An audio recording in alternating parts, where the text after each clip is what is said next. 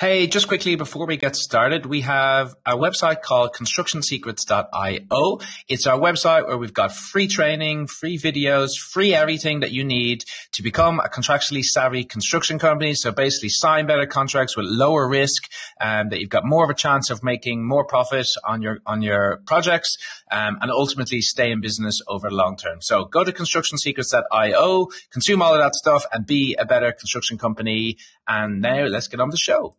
Hey, construction legends. So, in today's video podcast, we are going to talk about relationships in construction. So, hi, my name is Kean Brennan. I'm the CEO of a company called Quantum Contract Solutions. And the reason we make these videos and the pod is because there are so many construction companies out there that are losing money hand over fist because they don't know how to negotiate construction contracts. They end up signing a bad contract and something ends up coming around and biting them in the behind. And in the post award phase, they end up, something goes wrong, they end up doing work for free or they end up financing the, the client because the client won't approve their change orders or EOTs quick enough or pay them quick enough. So they're essentially acting as a finance company.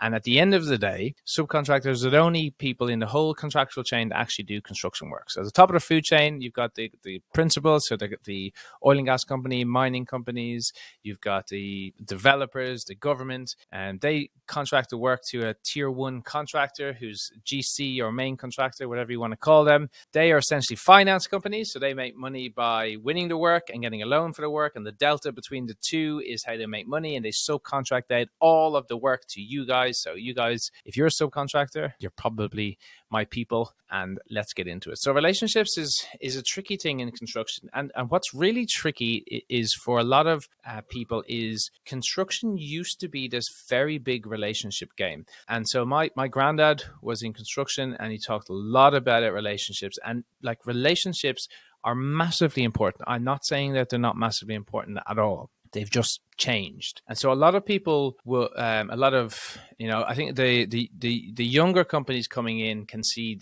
things have changed, things have become a lot more contractual. But the older companies who are sticking to, you know, relationships are the most important thing are, are the companies that are getting bitten at the moment because they have had such success with just relying on relationships to, to do everything. And so a lot of these guys will think that, you know, relationships are the most important thing. We can kind of, if we have a good relationship, we can kind of talk our way out of any sort of potential issue. You know, if I start becoming contractual, I'm going to ruin the relationships. They're not going to give me more work. If I try to negotiate the contractor, they're going to think I'm too commercial and not give me more work. There's a lot of, you know, thoughts about what being commercial and contractual will do with regards to relationships on a construction project. So we got to be, you know, we got to change that belief in a, a, little bit. And explain why those beliefs are no longer true. What's happened over the last 10, 15 years is, well, first of all, there's a few landmark court cases in different company in, in countries, which has shown conclusively that if you don't comply with the contract,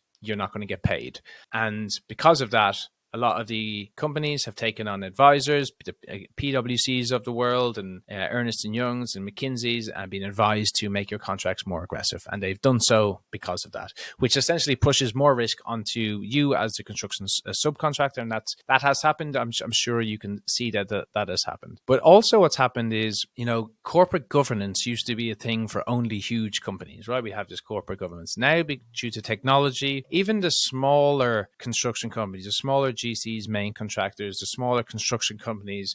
I mean, even if you're supplying into a subcontractor, some of the subcontractors or a lot of you guys even have corp decent corporate governance in place and systems in place. And so essentially, you know, I was trying to explain to one of our clients there recently with regards to, you know, being uh, submitting notices and EOTs and, and that sort of thing. And one of the things is on on on the client side, eventually there will be a, a box that needs to be ticked that says have they comply with the contract. And if they can't tick yes on that, they won't pay you full stop. Not because they're nasty, evil companies, because of the corporate compliance. And so they have to, the, the, your opposing guy needs to be able to tick that box to be able to, to essentially um, approve what he needs to approve.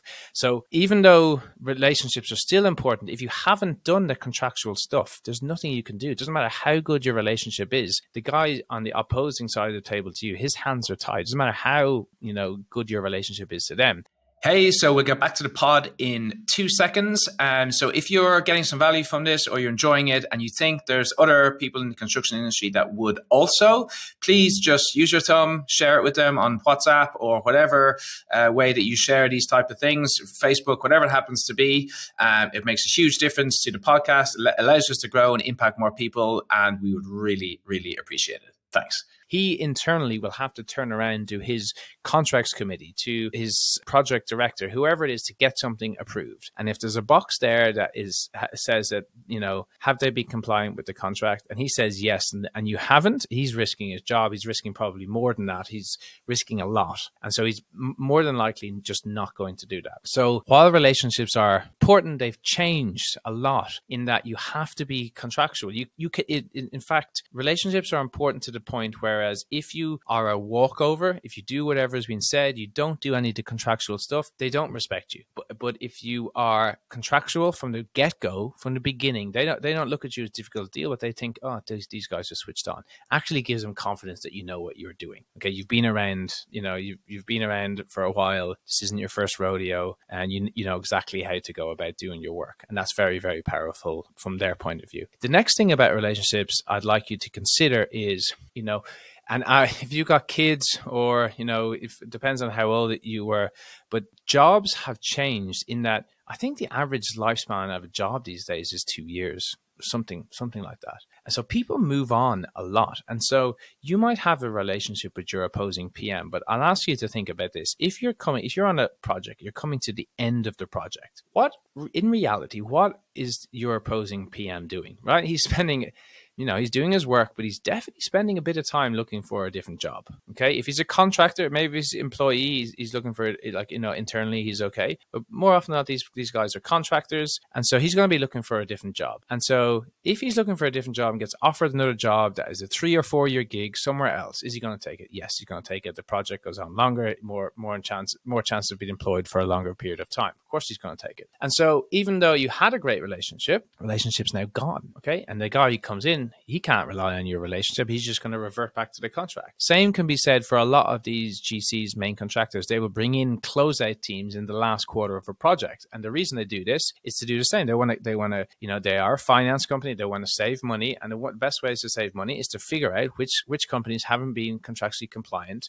and essentially not pay them. And so if they come into you, they're going to bring out the closeout team. The project manager you're dealing with is gone. He's moved on to a different project and they brought out this closeout team. The guy says exactly the same thing. Oh, I'm sorry. I mean, I've seen it to, to such an extent where someone comes in and they say, Oh, sorry, you, you know, the, you, you know, John has left and, you know, I can't rely on John's word or whatever words that you, you've had. We got to rely on the contract, on contract only. Therefore, we can't approve this, Y, and Z.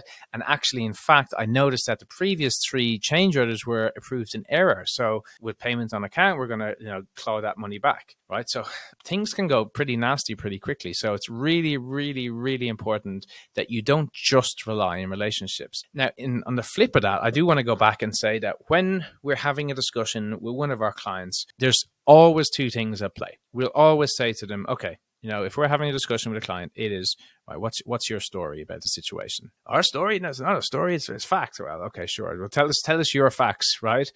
So they'll tell us their story about what happened, right? Our, our, own clients, okay? And I'll have to dig and I'll have to poke because they'll leave out some facts that are not particularly, you know, friendly. It doesn't make them look particularly well. And eventually we'll get their story. Then what I'll do is I'll ask them, what is your client's story? So they'll say, oh, well, they think that we did this, and then we get more of a picture. And then contractually, we can see where you stand as well. So there's kind of three different angles that we look at every specific dispute sort of case. Now, with regards to advice and, and helping companies through these particular issues to make sure they get they get paid. There's two different ways. One is like, okay, we can go contractual. I mean, uh, if we need to, you know, we can we can go even more aggressive, or we can rely on relationships. And so we will still rely on a relationship. We will say, okay, well, first thing here is we want you to sit down and talk to this guy, and we want you to have a meeting in this particular way, saying.